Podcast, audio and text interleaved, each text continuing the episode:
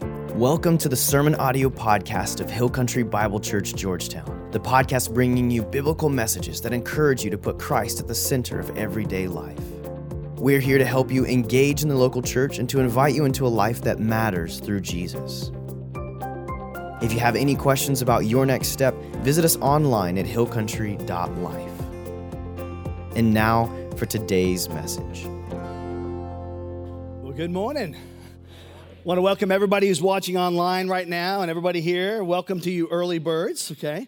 How many of you would have gotten up for a sunrise service? You get up that early.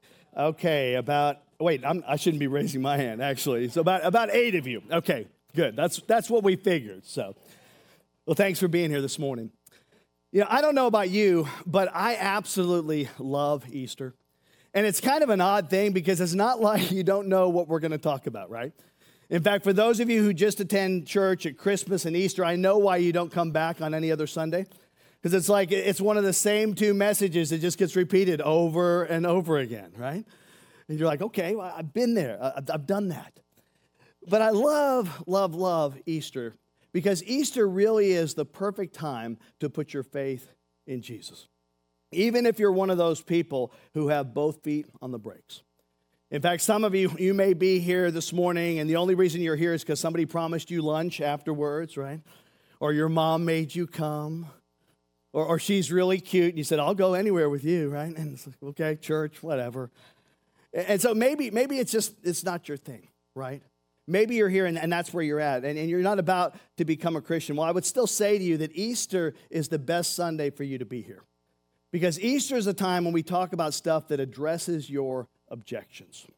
And here's what I mean by that. Even if you've never considered Christianity, or it's not your thing, your arms may not be folded on the outside, but they're crossed on the inside, right? I'd still like you to consider becoming a Christian. In spite of the fact that you know some, okay, in spite of the fact that you used to work for one, maybe you're married to one, you know, in spite of the fact that maybe you think we're all hypocrites or you, if you had a really bad church experience, in spite of all that, I still want you to consider it and have an open heart and open mind this morning. In spite of the fact that maybe you had a college professor and as a freshman, you know, and, and you used to be sort of a religious person, but he pulled out one card and your whole religious house of cards kind of came tumbling down. You've never looked back. You think there's nothing to all this, that it's all just a myth. Folks, even if that's your experience, I want to challenge you to consider it. Even though you've had pain in your life that maybe you can't explain, or maybe you think that that's, that's God's fault in some way, even though God didn't answer your prayers as a child, maybe, or you lost a mom and she was a believer and you thought, well, how in the world could a good God? You know, in spite of those very, very difficult questions, questions I can never fully answer, questions that you may not get answered in this life, I want you to consider becoming a Christian because Easter is kind of an end run around all of that stuff. Let me give you some really good news. The foundation of the Christian faith is not other Christians. The foundation of the Christian faith is not the behavior of other Christians. The foundation of the Christian faith isn't answered prayer. The foundation of the Christian faith isn't having all of your questions answered. The foundation is what we're going to talk about today. The foundation is what we celebrate at Easter. And I'm calling it history's mystery because uh, there's something that's explained with Easter that's otherwise unexplainable. Easter addresses something that is almost just inexplicable apart from what we celebrate on Easter. See, we call it history's mystery. That's what we're calling it here because the mystery is this why does the church even exist today? Like, how did the church come into being? You know, there's no other plausible explanation for this. There are about two and a half billion people worldwide this morning, or whatever time zone it is, across the world, two and a half billion people who are celebrating a Jewish carpenter who lived and never went more than 30 miles away from home right? He had a public ministry of about three years. He never wrote a book. And yet, nearly a third of the world's population will gather together as believers in his name on this Easter Sunday. And they're going to celebrate him. And they're singing similar songs in languages you've never heard of. And there is no reasonable explanation for why that's happening except what we celebrate at Easter. Easter is history's great mystery. You know, think about it this way if I say the name Nero, you probably know who Nero is, right? Nero was a Roman emperor. But you couldn't tell me much of anything that Nero did. What you could tell me, what you know, is that Nero fed Christians to lions, right? So, historically speaking, this great emperor of Rome became a footnote in the story of Christianity. That's unbelievable. Caesar Augustus was the first emperor of Rome. Did you know that? And Caesar Augustus, he implemented all these great reforms in Rome. But you couldn't tell me one of them. You couldn't tell me much of anything that Caesar Augustus did unless you're an historian or you teach history. And yet, every Christmas time, in languages you've never heard, in countries you've never visited before, his name gets mentioned, but not because of anything great he did. Caesar Augustus actually became a footnote in the story of the birth of a Jewish carpenter. How is that possible? And how do you explain the church surviving Rome, the Roman Empire, tried to persecute it, tried to get rid of it? How do you explain the church surviving Judaism? Judaism saw Christianity as a knockoff cult of Judaism. And so the Roman authorities and the Jewish authorities, they all ganged up and tried to stomp out this crazy new thing called the way. But today, the Roman Empire is no more. And there are far, far more Christians than there are Orthodox Jews or even all Jews combined. It is history's great mystery. Now, here's what's not a mystery. What's not a mystery is how religions and movements began. You know, that there are actually people who study how movements and cultures and nations change. They study how do values rise and fall amongst people groups and tribes and nations, and it's very similar. There's sort of a science to it, there are patterns. Generally, what happens is this there is unrest in a city or a nation, there are factions, there are divisions, and then a charismatic leader surfaces and begins to say things and craft statements in a way that people go, Yes, that's what I've been trying to say. That's what I believe. And then they introduce change. And generally speaking, there is a status quo, like there's an old regime who resisted. But over time, eventually, those ideas gain popularity amongst the general population. And the old ways are overturned. The status quo is overturned. And the new ways of thinking are ushered in. And then that particular individual becomes a hero, a legend, someone people always look to, but eventually that person dies. And then the followers gather together and say, We got to keep this teaching alive. And so they carry those ideas from one generation to the next generation to the next generation and so on. Happens all the time. This is how the world has been changed. Let me give you a case in point Islam. You know, the story of the Prophet Muhammad is actually a fascinating story. Before Muhammad surfaced, the Arab nations were idol worshippers. And then this young man, who eventually would become known as the Prophet Muhammad, he emerged from a cave and said that God spoke to him through an angel. And he began to teach these things to his family, his villages, the communities around him. And apparently, he was a gifted leader. So he developed a following, and it grew and it grew. And eventually, he had an army. And then eventually, with this following, he began to turn the Arab tribes and nations away from polytheism and idol worship to worshiping a single God. And so he introduced monotheism to the Arab tribes and nations, and the religion of Islam was born. So he galvanized these people who, who didn't have organization in the past. They weren't together. They didn't have religious leadership. They didn't have religious literature.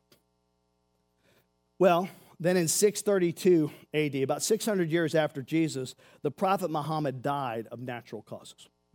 And so his followers gathered together and said, wait a minute, this, this can't be the end here. I mean, we got to take these ideas, these teachings from God, and we got to further them.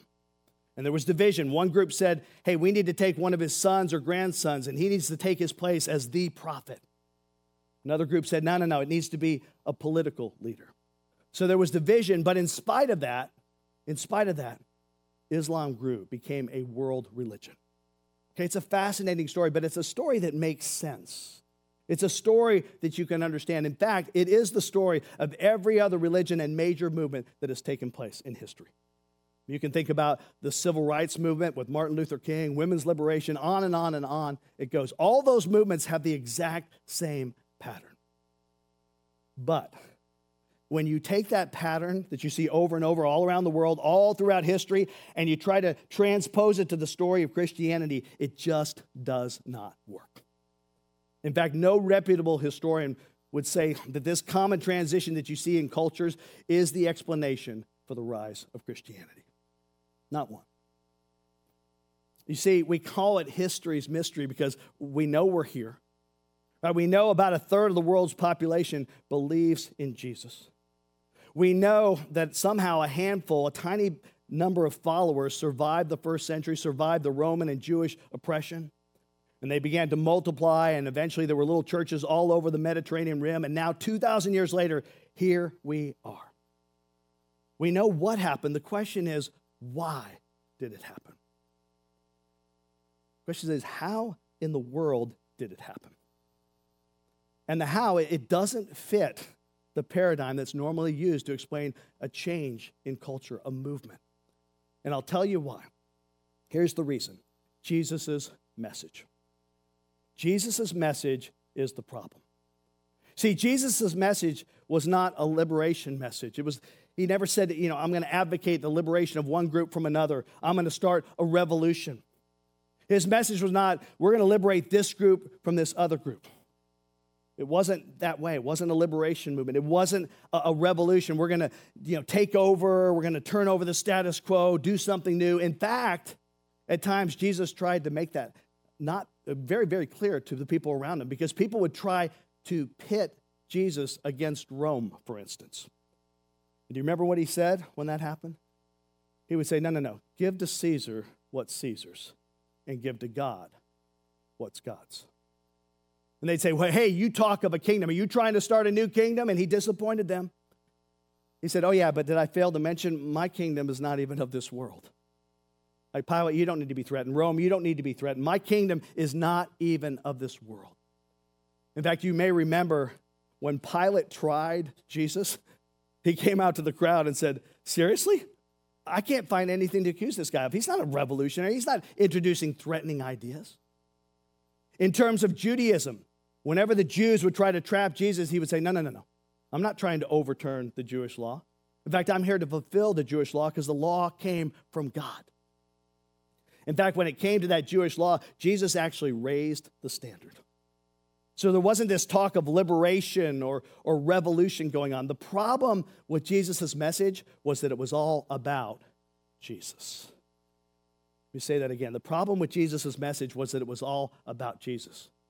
Now, this did set him apart from every other leader who had come along, and it was the primary problem. See, Jesus never asked his followers to put their trust in certain ideas. He never once said, put your trust in these revolutionary principles. Instead, he instructed his followers to put their trust in him. See, this is the problem. And this is what makes the rise of Christianity absolutely unexplainable, except for the very thing that we celebrate on Easter weekend. You know, one day, Jesus and his guys were outside of a place called Caesarea Philippi. It was a place that had been renamed for Caesar Augustus. And he said, Hey, everybody knows who Caesar is, but who do people say that I am? And they had a little discussion about that. But then he turned to his disciples directly and said, Who do you say I am? And this is important because Peter pipes up. He says, I think that you are the Christ. That's the Greek word for Messiah. You are the Christ, the Son of the living God. And Jesus didn't say, Whoa, whoa, whoa, whoa, whoa, let's not get carried away here. Well, he said, You're right, Peter. Not only are you right, but you didn't come up with that on your own. God downloaded that to you. Okay, now that starts to be a problem, right?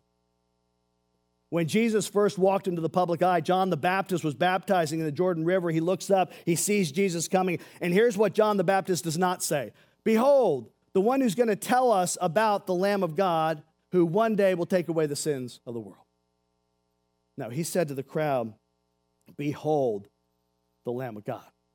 That person right there who takes away the sin of the world. The problem with Jesus' message was that it was not about ideas. Jesus' message was all about Jesus. He placed himself at the center of everything he had to talk about. One day, Jesus received word that his good friend Lazarus was sick, was dying. And by the time Jesus showed up, Jesus was, uh, you know, was there and, and he realized, hey, Lazarus is already dead. He'd actually been buried in a tomb for days. But he was going to raise Lazarus from the dead. Well, Lazarus' sisters, Mary and Martha, said, Jesus, if you had been here, my brother would not have died. And what Jesus says next is extraordinary, people. He didn't say, Mary, Martha, listen, let me tell you about life after death. Let me tell you that there's a resurrection. Let me give you some principles and ideas that you can pass on to your children's children, and 2,000 years from now, they'll still be talking about it. No, Jesus said, I am the resurrection and the life. I'm not here to explain it to you.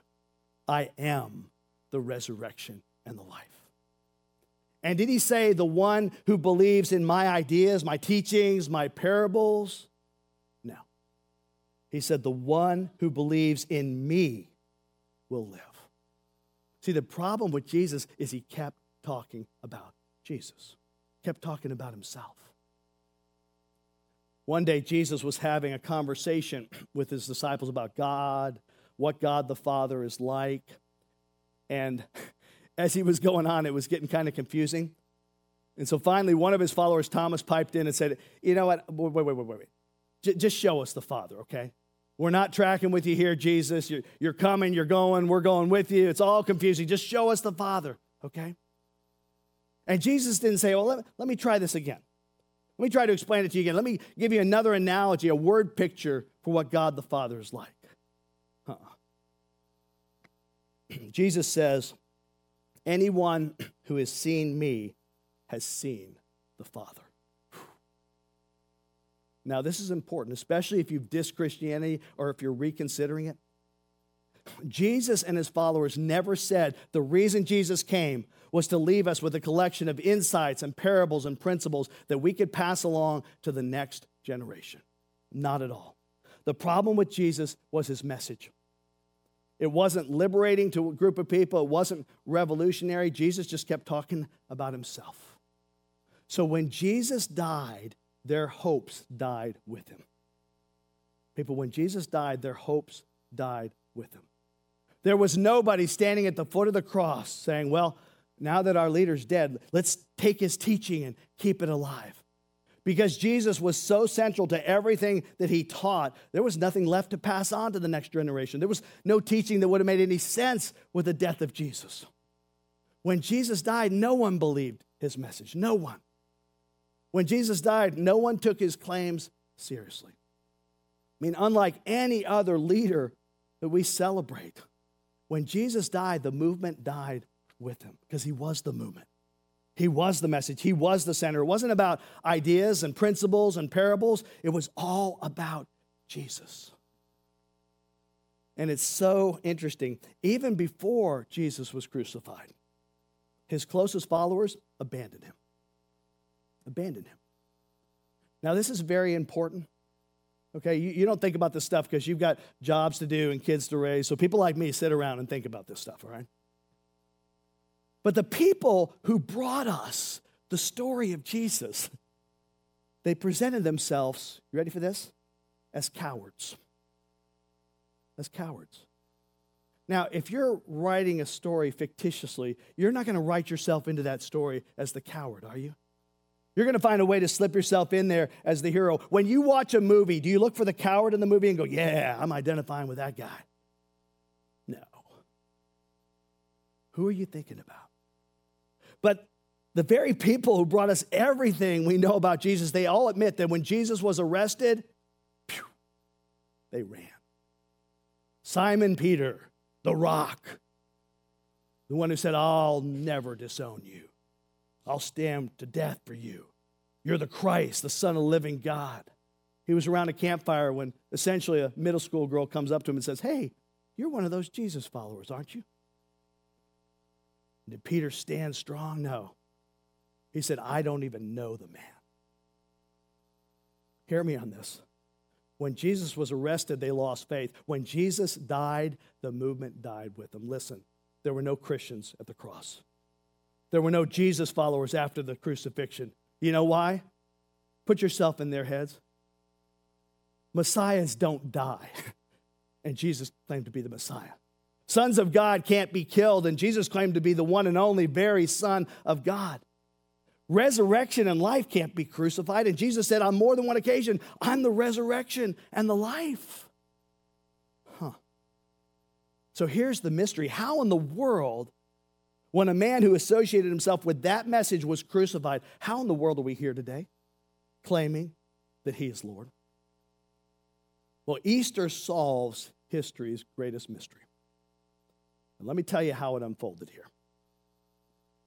Jesus was crucified. And so a couple of men, they took the body, they wrapped it up, and they put it in the tomb. And so the women knew that men had done this and they figured it needed to be redone, right? Can I hear an amen from the ladies? so who shows up on Sunday morning?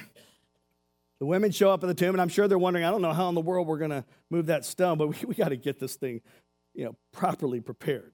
Those guys, they were doing it in a hurry. Okay, the sun was going down. Next day was Sabbath when they couldn't work. So the women show up, and here we go. Let's dive into the story. Early on the first day of the week, while it was still dark, Mary Magdalene, hold. Mary Magdalene. Now, this is very important. In the first century, women had no credibility. They were not allowed to appear or testify in court. Their testimony was considered unreliable. So I'm telling you, if there was any way that Matthew, Mark, Luke, and John could have told the resurrection story and left women out of it, they would have done so. The fact that women were the first to find the tomb discredited their credibility. And do you know why all the gospel writers say that women were the first to discover an empty tomb? Because women were the first to discover the empty tomb. There ain't no other reason they would do that. Not a chance. Anyway, Mary Magdalene went to the tomb and saw that the stone had been removed from the entrance.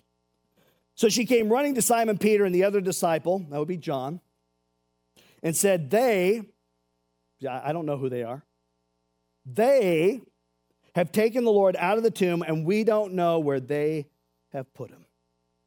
You know why this is important? Because Mary Magdalene didn't go running to the disciples and say, He's risen from the dead. This is key. People, there was nobody outside of that empty tomb waiting on that, going 10, 9, 8, 7. No. There were no campfires, no tents, no band, no celebration, no floats. There was nobody. The people who brought us the resurrection story sheepishly but honestly admit we all thought when he died, he would stay dead. So when the women found an empty tomb, they didn't assume a resurrection. They assumed somebody has stolen the body.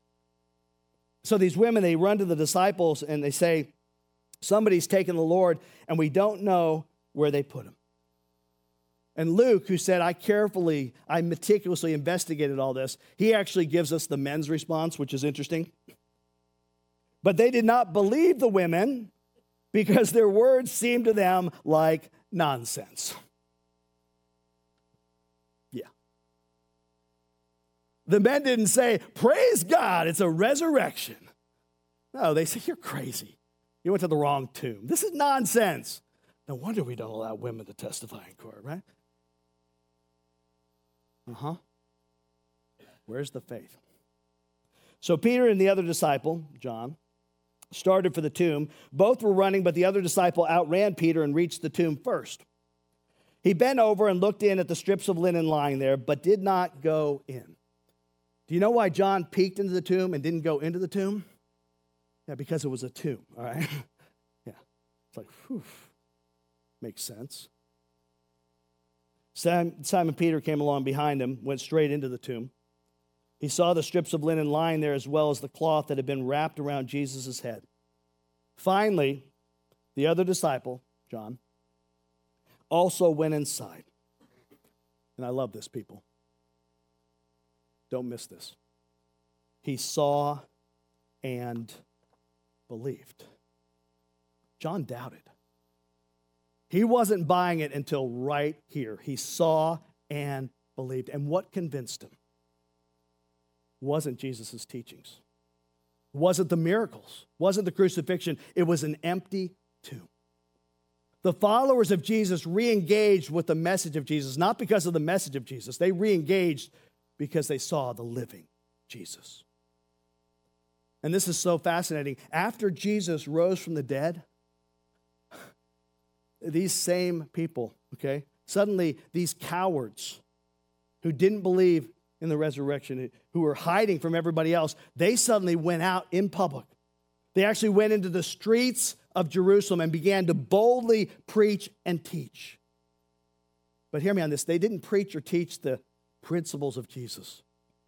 They didn't preach the parables of Jesus, the love of Jesus. They actually went to the very people in the very city where this event took place, the ones who crucified Jesus, not a hundred years later, but just a few weeks later. And here's what they said I'm going to paraphrase this for you.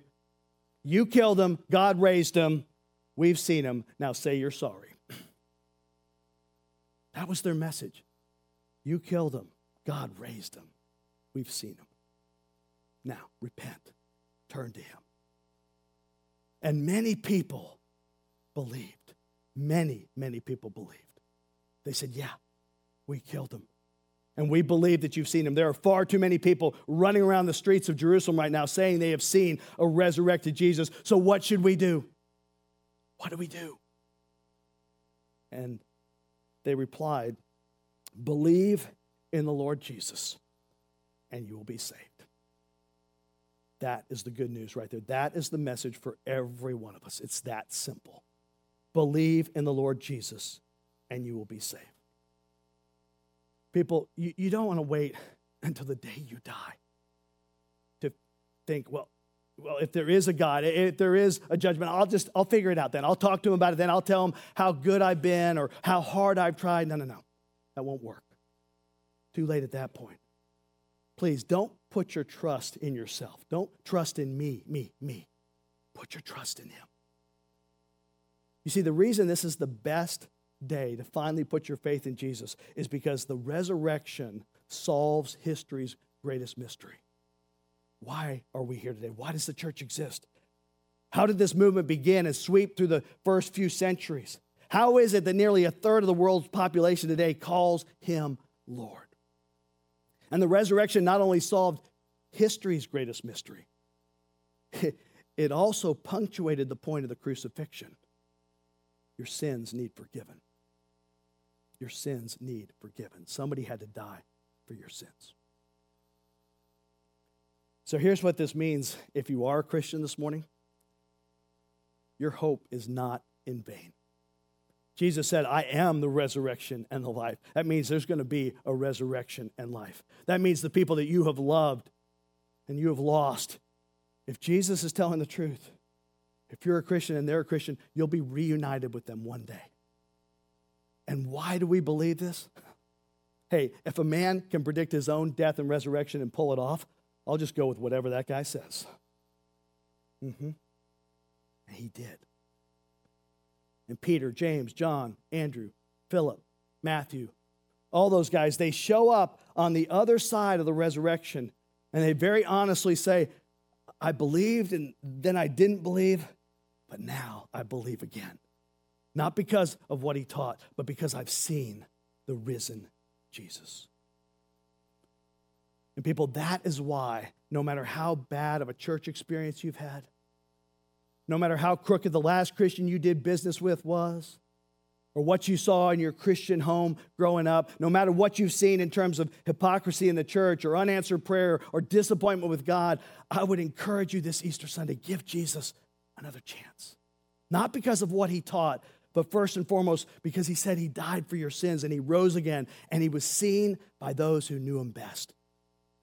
In fact, the reason the movement swept so rapidly across Jerusalem is because the Bible says he appeared to over 500 other people at once, at one time.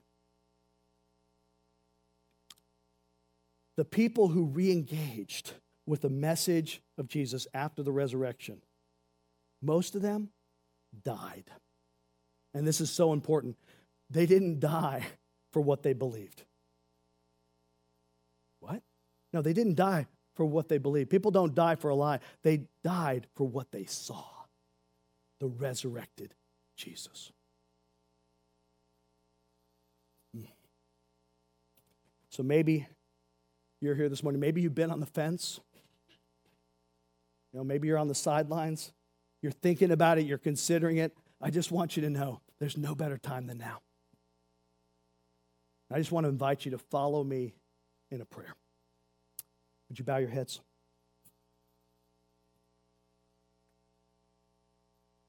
This is the most important message in the world.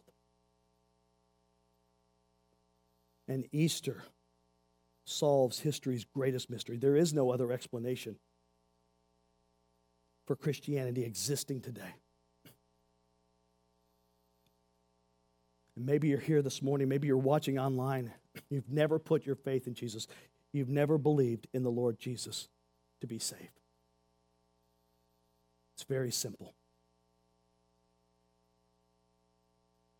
In the quietness of your heart right now, you can just say, Jesus, I believe that you are who you claim to be, and you proved it.